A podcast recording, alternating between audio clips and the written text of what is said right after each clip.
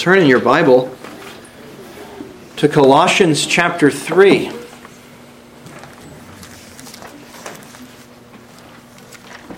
I will read verse 12.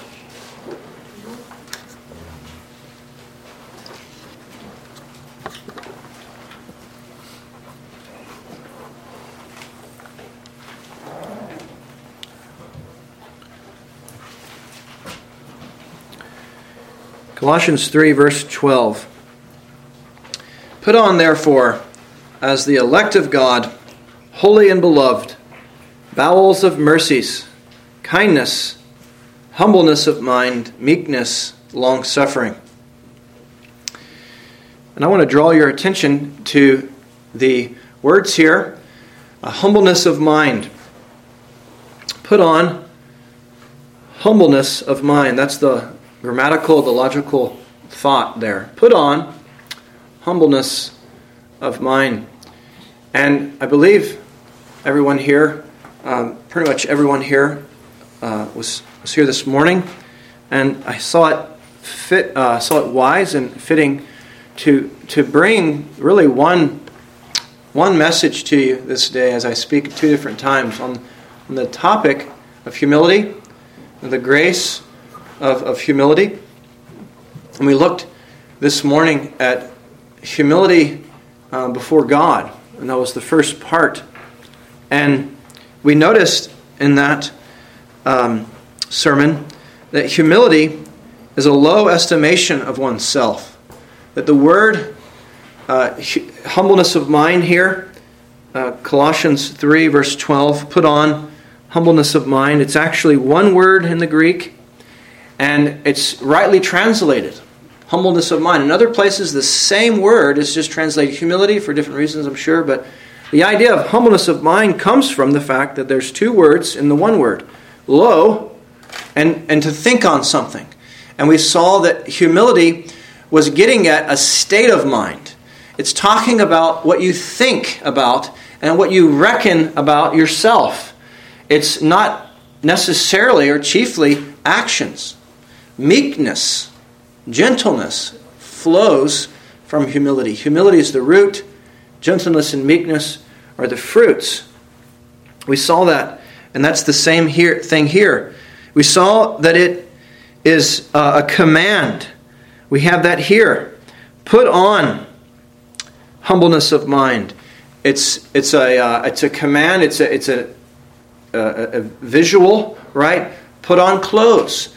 We all put on clothes. Clothes are a part of us. We, learn something about ourselves and we tell something about ourselves based on our clothes. And, and, and Paul is telling them to put on humility. Put it on. And it's um, in this context here, especially for God's people, for God's covenant people, for God's people who are in covenant with Him and know Him actually, who ha- who actually ha- have the the um, the uh, the covenant. They have Christ, right? Um, Put on, therefore, humbleness of mind. He says, as the elect of God, holy and beloved. This is who he's speaking to. He's speaking to the church uh, in Colossae. And what's interesting here, I'm I'm covering what, what we basically covered this morning, but there's a difference here.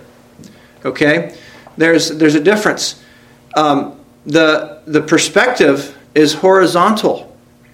So we looked at this morning humility before God. Humble yourselves, therefore, in the sight of God. And we are also to be humble horizontally in our relationships. This is the focus here. He's speaking to a church. In the next verse, he says, forbearing one another and forgiving one another. We don't forgive God. That's blasphemous. It's ridiculous. The focus here is horizontal as you relate to one another in your in your marriage, in your your parenting, in in um, your office as a, as as a, a church office, and, and as one who's a member of a church, and all the different relationships that you have, uh, even here represented. That's that's what's going on. And so, what I want to do is is speak uh, to you under under three headings. I want to speak to you briefly um, the doctrine that this passage teaches. I've, I've, quickly expounded it to you with this morning in mind as well. I want to first uh, do, do three things. First, look at doctrine, the doctrine that this passage teaches. Second, make some clarifications on what humility before man is. And then, third, application. And my title to you this morning is Humility, uh, this, this evening is Humility Before Men. So, so, first, the doctrine of this text. I've quickly expounded just a little bit here. And it means this that it is the duty, especially of God's people, it is the duty of God's people to have a low estimation of oneself before one another. Okay, it's the duty of God's people to have a low estimation of oneself before one another. Now, under this doctrinal heading, I'll do two things. First, I just want to prove this. Um, we have this in the, in the Bible in several places. This is an emphasis, actually. We read in Philippians 2, verse 3 Let nothing be done through strife or vainglory. Okay, vainglory is pride, it's arrogance, it's the opposite. Right? Do nothing like that. Don't be, don't be doing that. It generates strife. But in lowliness of mind, same word, lowliness of mind, let each esteem others better than themselves. Ephesians, another church, different church, these are all different churches in the New Testament. Ephesians 4, we read, Verse 1 I, therefore, the prisoner of the Lord, beseech you that you walk worthy of the vocation wherewith you are called, with all lowliness and meekness, with long suffering, forbearing one another in love. Again, the context is horizontal. And he says, interesting enough, all lowliness. That's a little bit different. There's an emphasis there. All lowliness. You know, how much humility should I have, uh, Paul? Well, you should have all humility all lowliness. And this is, of course, something for us to do. It's our duty. We see it commanded here many places. It's also something we see exemplified by Christ. We read about it in Philippians 2. He speaks about it in Matthew 11. Famous passage of Scripture. We, we, we listen to this. Matthew 11, verse 28. It's a, it's a wonderful, it's good news. Come unto me, all ye that labor and are heavy laden, and I will give you rest. Who is this man who's calling us to himself? Take my yoke upon you and learn of me, for I am meek and lowly in heart.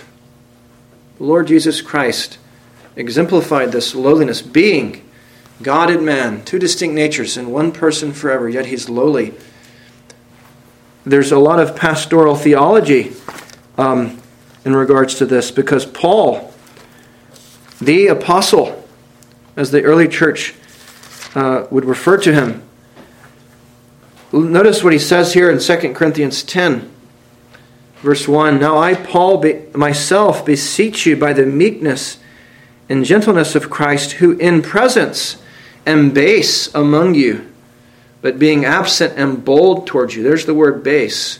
It could be understood as, as um, lowly or humble. It's translated base there, but I'm and in your presence as an apostle, I'm humble before you. Well, under this doctrinal heading, I want to give you some reasons. Uh, reasons why this is important. Specifically, uh, being humble, having a low estimation of, of yourself in relation to one another. Why is this important? Why is it something we should focus on and, and, and do?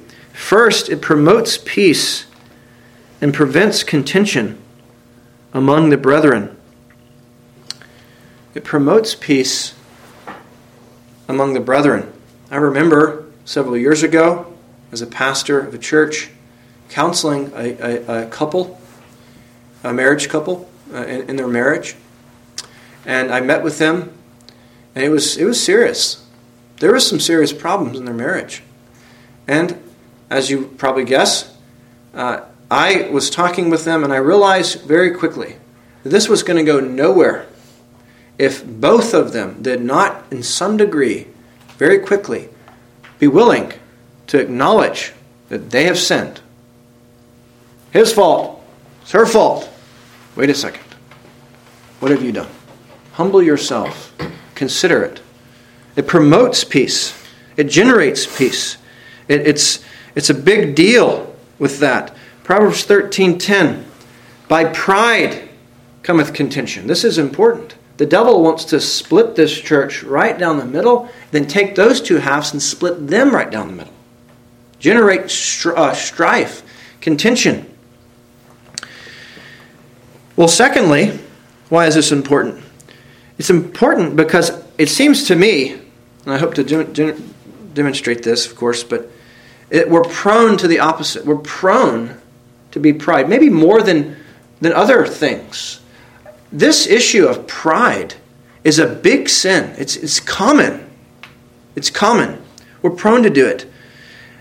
It was the sin of our first parents. They, they were tempted. They're going to be like God. They're going to know good and evil. Oh, that'd be nice. I'd like to be God. That's pride. Certainly was the sin of Satan. And I could read some passages, but he left his first abode. He was haughty in his beauty. Ezekiel 28 17. Hugh Binning, one of our, our forefathers, says this in his book on Christian love, which I heartily commend to you. He says, A man is in danger of being proud that he's not proud, and being high minded because he's lowly, because it's so easy. It's so easy. I find it interesting in 1 John 2.16. Again, I'm, I'm, I'm, telling you that we need to think about this because we're prone to it.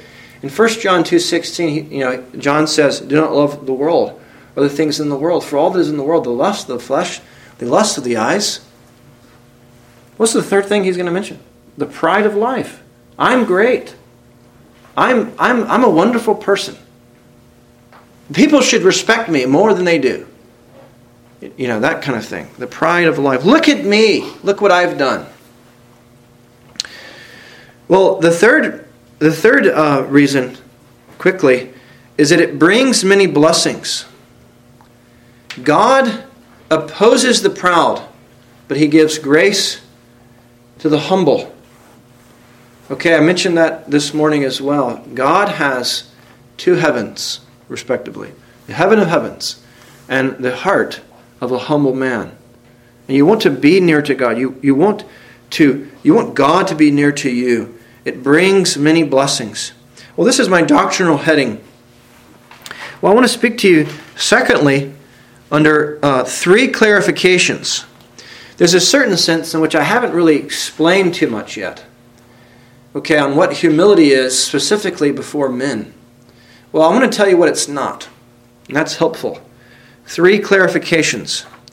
So, what I'm talking about in biblical humility before one another, it's not a denial of distinctions among yourselves. I was struck, actually, uh, in the reading during the service, and we ought to expect that to happen. Reading the Bible in the public worship is not a waste of time. God blesses it, and you ought to, children, listen to your minister read the Bible. Here's an example of it. We have an example. Paul, he's not saying everyone's like Epaphroditus. He's not. It was um, verse 29. Receive him, therefore, in the Lord with all gladness, and hold such in reputation, because for the work of Christ he was nigh unto death. Epaphrodit, Paul's lifting Epaphroditus up appropriately. You know, he's not just everyone's everyone's the same. I had a problem when I was coaching one of my sons when, uh, years ago in basketball. It was a little league basketball. It was a Christian league. It was a good good thing and everything. But I was a little bit uncomfortable with the, the you had to give everyone rewards. You know, everyone had to be the best player, and you know, and you know, you're the offensive player of the, the day, and you know, and you, everyone you know, had to kind of get these awards at some point, and you're you're not helping the kids. It's okay. It, it's actually more than okay. It's good for a, a young boy to realize he's not good at basketball. He needs to try harder. It's okay. And and that's the Bible doesn't do that. God doesn't do that. Think about the election of officers. Okay, the election of officers. If we were to look at Acts chapter 6 and the, the first deacons, you would see that the, the people actually notice qualified men to be in office. And they, and they choose them. And then, the, in this case, the apostles confirmed that, and then they ordained them. Right? And so he tells Titus in chapter 1, verse 5, you know, as I showed you, and the idea is in the book of Acts, appoint these men. Right? And he gives all these attributes of, of elders. And you, as a member of the church, are supposed to discern this. And you can see them, you're making distinctions. And that's appropriate. Right? It's not a denial. Oh, we're all the same. Um, you're, you're single and you're seeking to find a spouse and you want to find one that's on, uh, you don't want to be unequally yoked. You want to discern who's, who's a Christian and not just that, but who's, as, as a young lady, who's going to lead me? And so, what are you doing? You're making distinctions, you're recognizing differences. It's not, this is important. Secondly, the second clarification is it's not an outward show.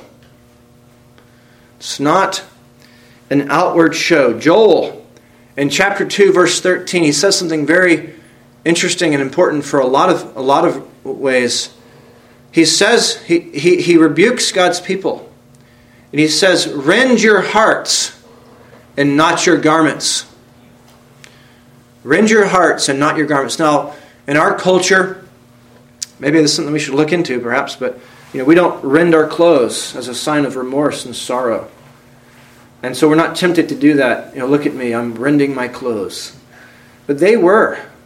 And he says, Your heart is dry. You're not sorrow over your sin. You're just rending your garments. Rend instead your heart. It's just an outward show.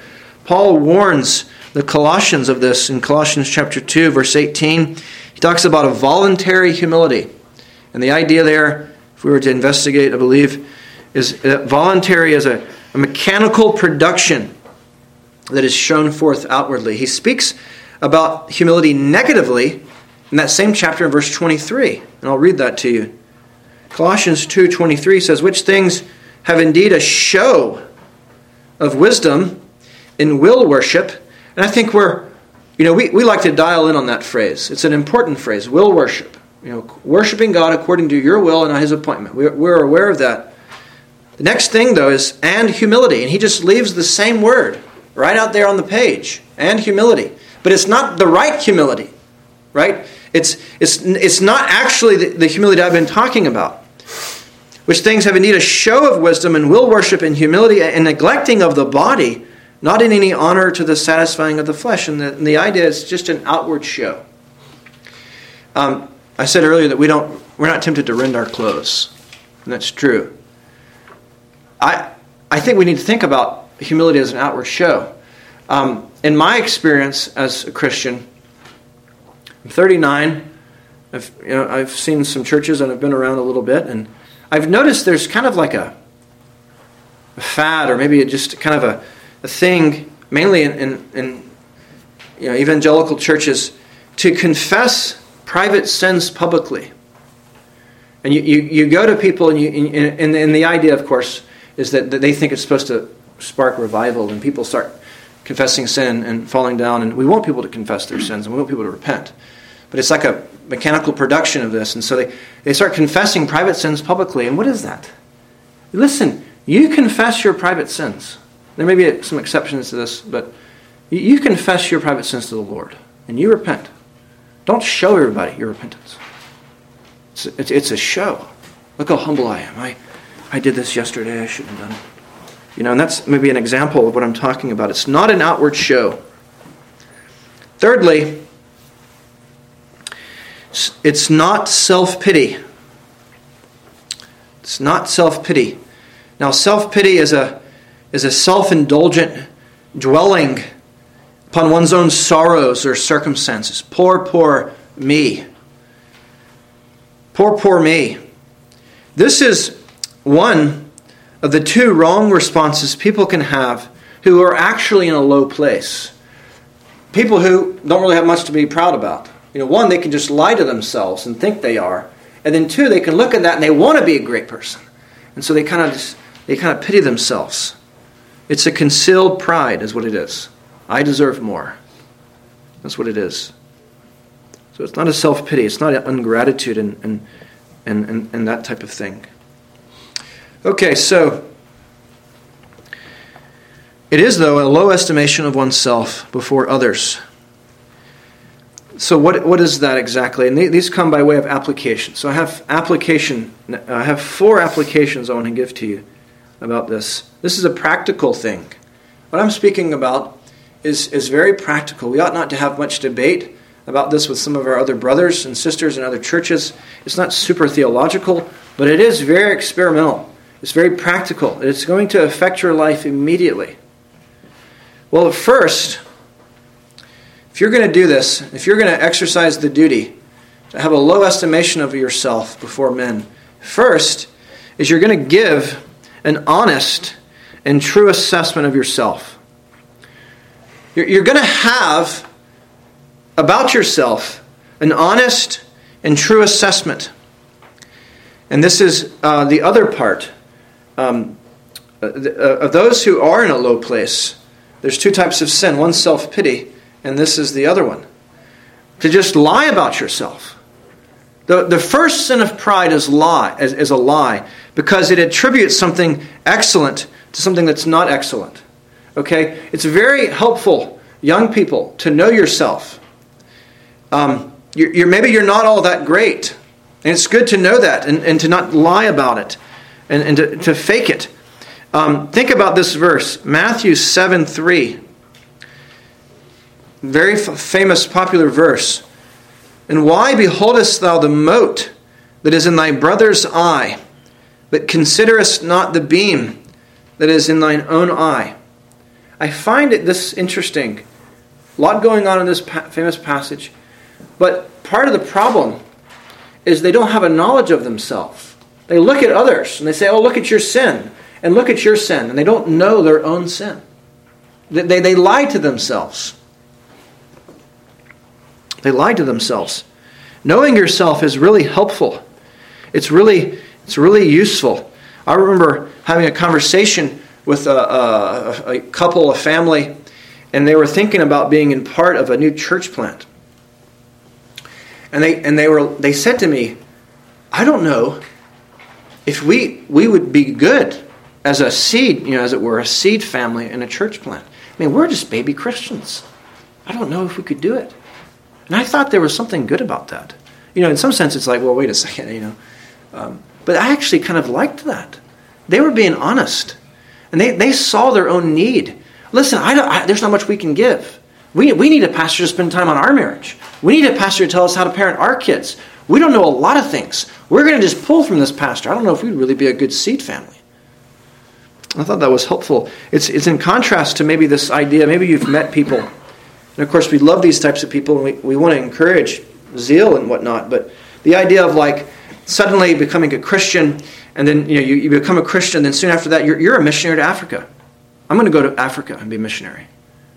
It's like, well, okay, let's think about that. Let's go through the process. But do you realize how that's a big deal?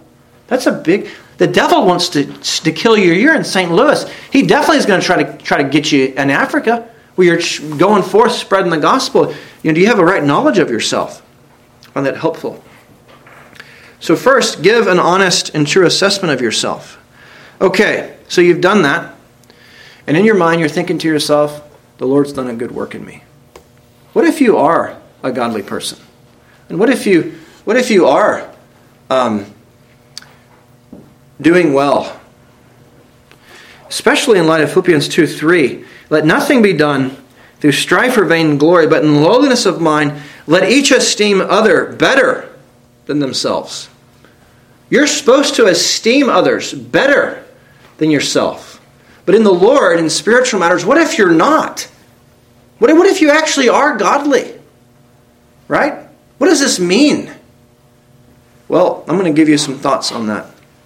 So, the second application is the duty, or, or, or this is the application focus on the excellencies of others. Focus on the excellencies of others.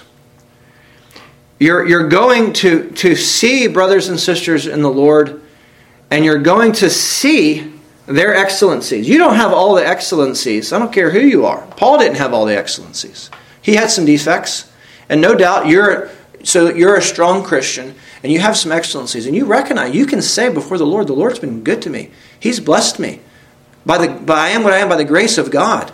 And yet you don't have all the excellencies, and so you're looking out and you see, "Oh, that person's you know they're really good about this." Right? Um, we, we, we typically notice defects, don't we? You know, you're looking out and you, you know you, you see the church members, you see people in your family, you see your brothers and sisters, your parents, your spouse, or whatnot, and you know the defects. When I was in the army, uh, after an exercise, mission, training exercise, whatever it is, we do AARs, after action review. And it was just Army doctrine to spend about five minutes on what you, you need to sustain. Hey, we did this good. And spend the rest of the time talking about your improvements and just picking apart people that messed up. You know, we're all big boys right in the Army and, and whatnot. And we ought not to do that, right? In our mind, thinking about, uh, well, this is their problem, this is their problem. Focus, rather, on the excellencies. Hugh Binning says this, kind of mid thought here. He says, this is what we ought to be doing taking ourselves up in the notion of what is evil in us, more on that in a second, and another up in the notion of what is good in, in others. And he says regarding Philippians 2 3, he says, Thus there may be an, an equality of mutual respect and love where there is an inequality of gifts and graces. I find that to be helpful it explains several passages of Scripture for us. I'm going to give you a few. So you're going to focus on the excellencies of others. Romans 12:10. How can we do this? Be kindly affectioned one to another with brotherly love in honor preferring one another. Romans 12:10. In honor preferring one another. Well, I thought we were supposed to honor those who who served well as elders, worthy of double honor, you know, that kind of idea. Or to esteem those highly who labor among us. You know, we're not supposed to just make everyone um, flat. Well, how are we doing this? How, how can we honor someone and prefer them before us? Because we're going to look at their excellencies. You know, you, sir, really have a passion for the gospel. You know, I, I'm kind of afraid I've never really shared the gospel. I've, I've never actually passed a tract out on the street in my life. You know, you're really good about that. Now, this same person who's really good at street evangelism is got uh, maybe he's got a short temper or something. He's got other problems. We're not going to focus on that. Oh, yes, you, sir, you, you know, you sit here. Oh, I want to hear what you have to say, sir. You're going to honor them because you're looking at their excellencies. Do you love and value one another. How can you do that? More. Look at their excellencies. Something else I've thought about do you compliment others? You, you don't want to compliment your, uh, others in flattery, fake it, and, and you don't want to do that, and, and you don't want to compliment yourself. But you can compliment others on their excellencies. It, it, it, engenders love and affection toward one another, and it helps you fulfill some of these duties of, of, of esteeming others better than yourself, in honor of preferring them. Um, Proverbs, let's see, 27 2. Let another man praise thee, and not thine own mouth. A stranger and not thine own lips. In that verse, we're being warned not to talk about ourselves, but we're also being told, a little bit indirectly, to praise others. You, you know what? I'm encouraged by your boldness to do street evangelism. And I'm just picking that as an example, right? You're very kind to my children. I appreciate that. Focus on the excellencies of others. Well, third, oh, and another thing on that um, that I find helpful is, is, is rejoicing in others' graces. It's kind of the same thing I've been talking about, but but you, you know you, you don't you see someone else's grace graces growing. Don't be envious of them. Rejoice with them. It's interesting in 2 Peter three fifteen. Peter applauds, he, he commends Paul. They're both apostles.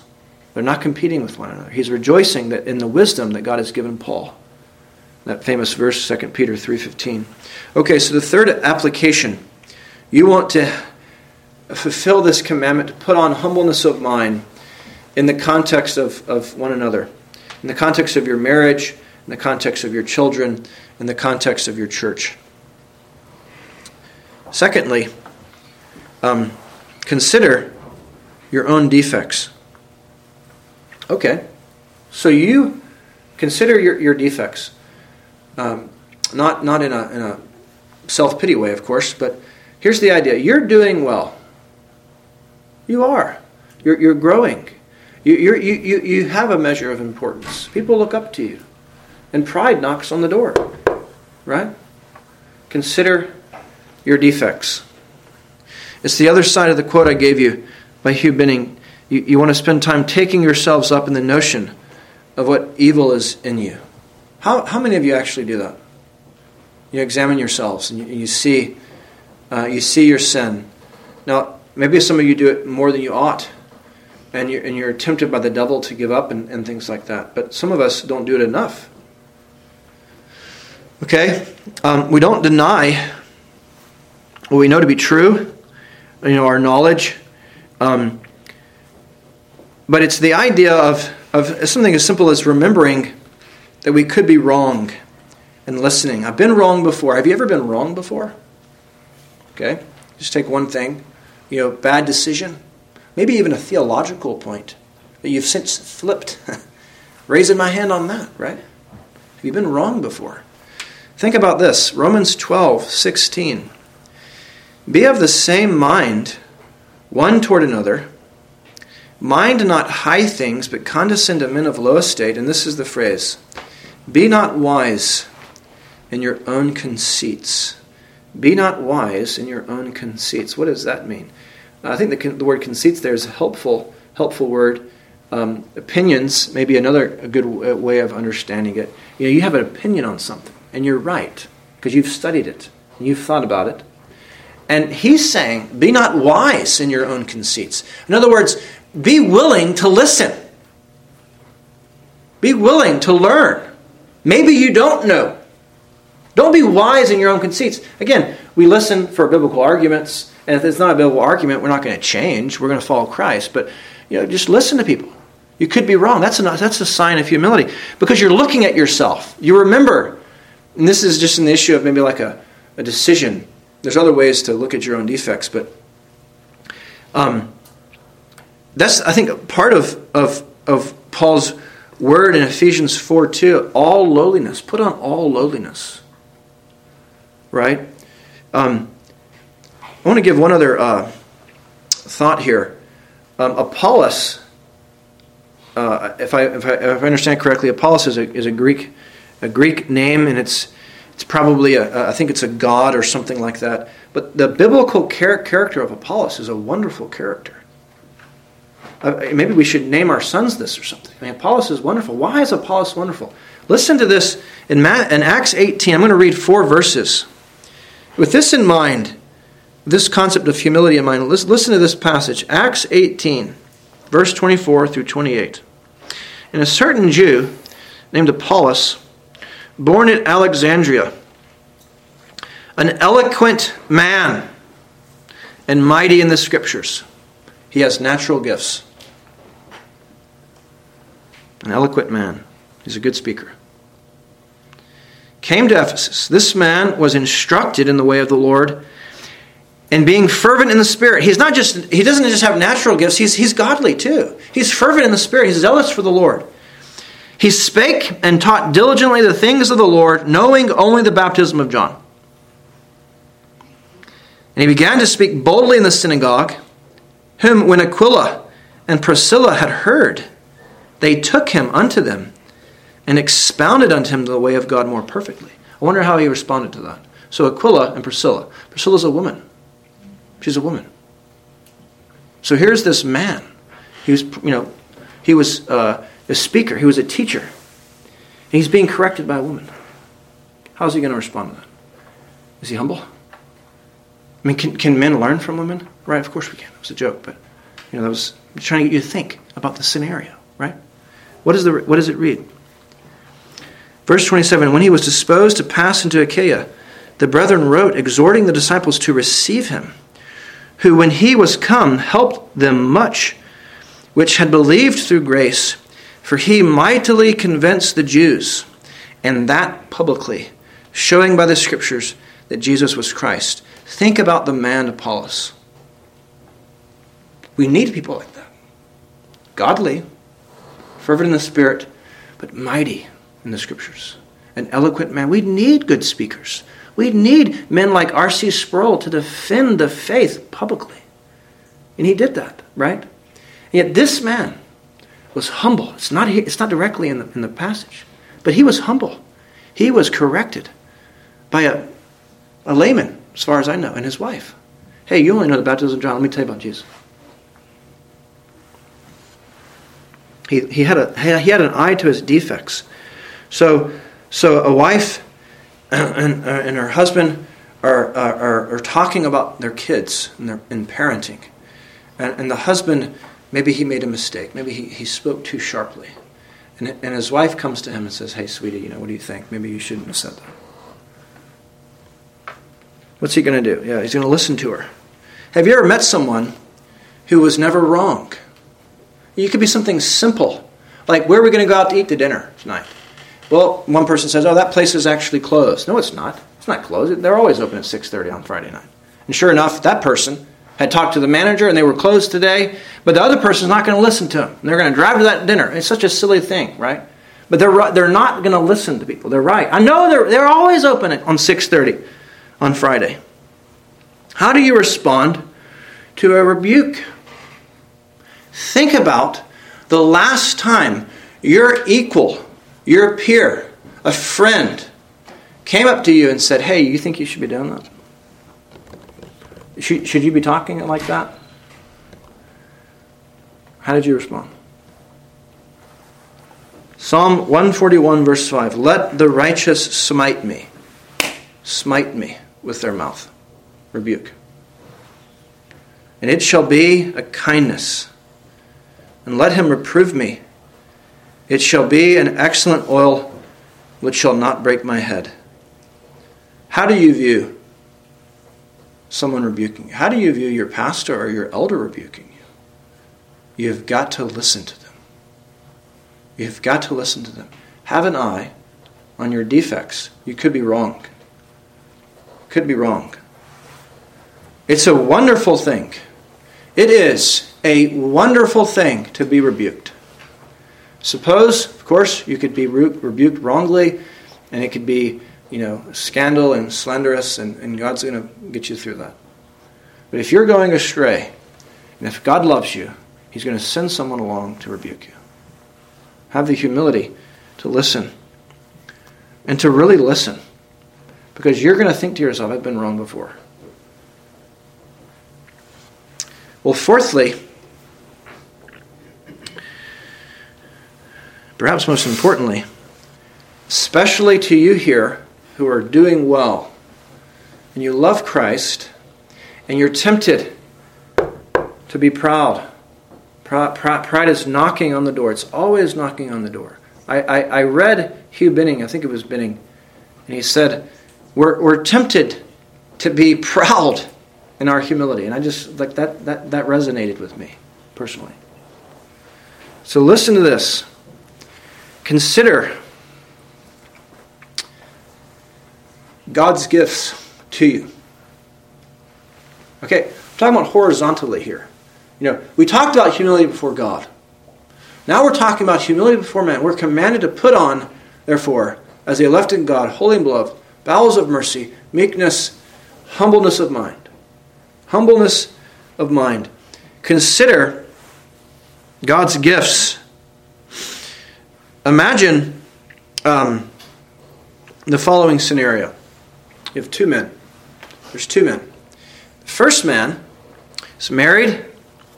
He has a, a lovely wife, five kids. He's a professional. He has a profession. He's, he's gone got a master's degree of some type. He has a nice home. He's a deacon.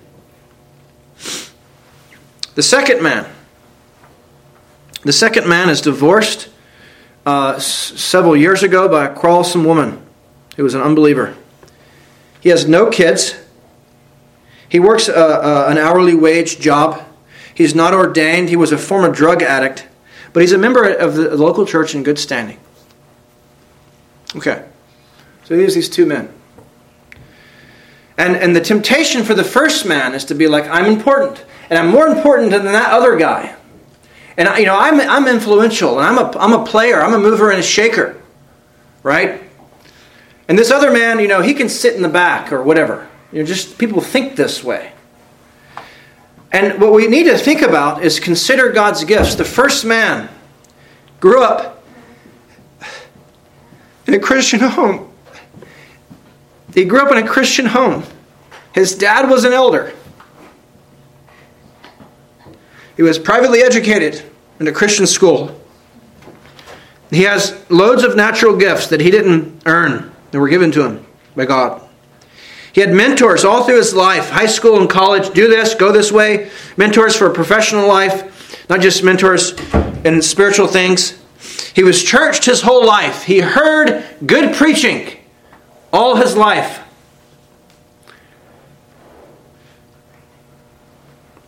Second man grew up in an abusive home by pagans. Was introduced to drugs early in his life. He was converted later in life and spent 10 years in a church that taught him the gospel, but that's about it. He has little to no natural gifts. He went to public school and, and learned all the trash that they teach there. His first wife was, was a quarrelsome woman. Didn't help him.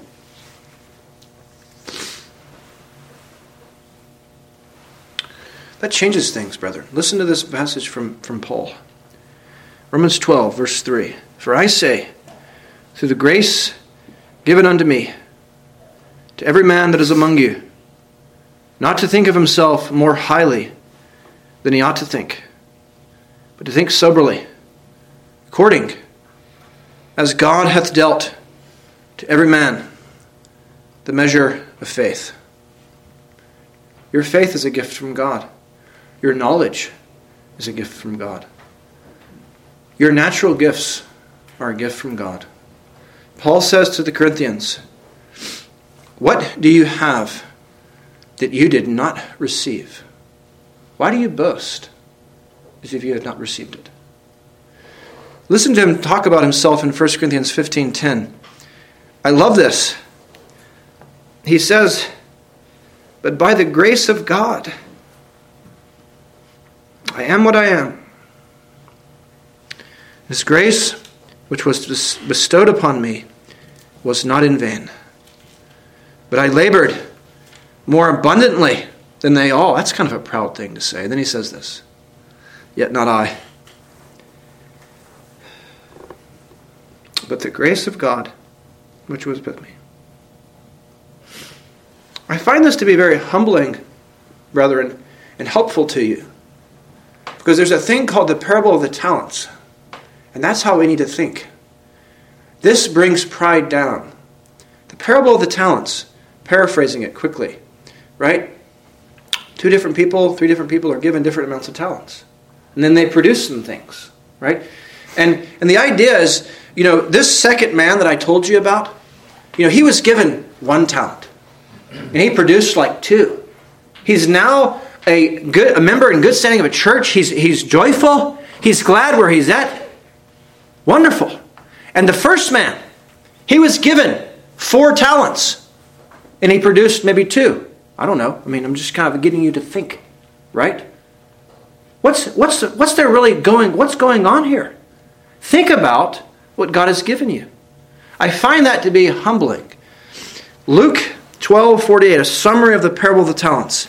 For unto whom, uh, for unto whomsoever much is given, of him shall be much required.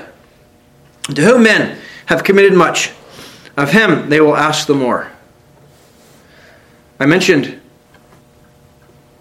to you um, Dr. Joel Beeke this morning.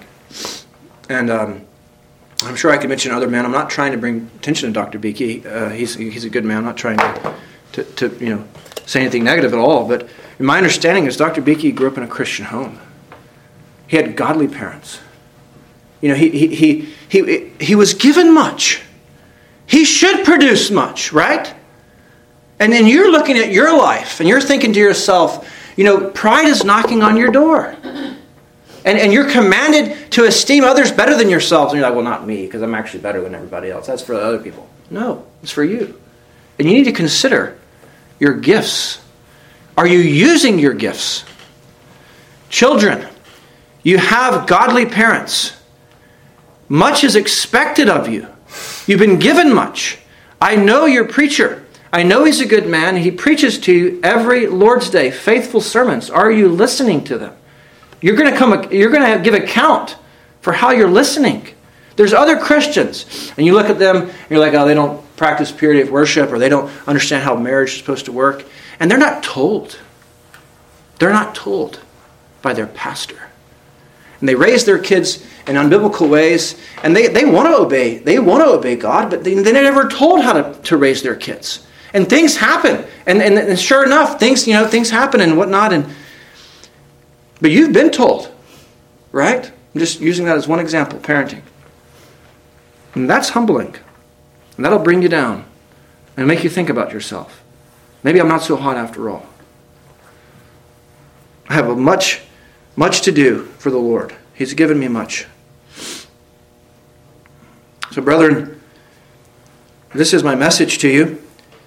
It's the duty of God's people to have a low estimation of oneself before one another.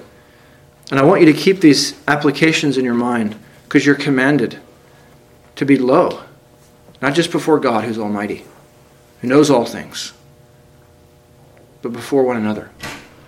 This is how I think we are to do it. Amen.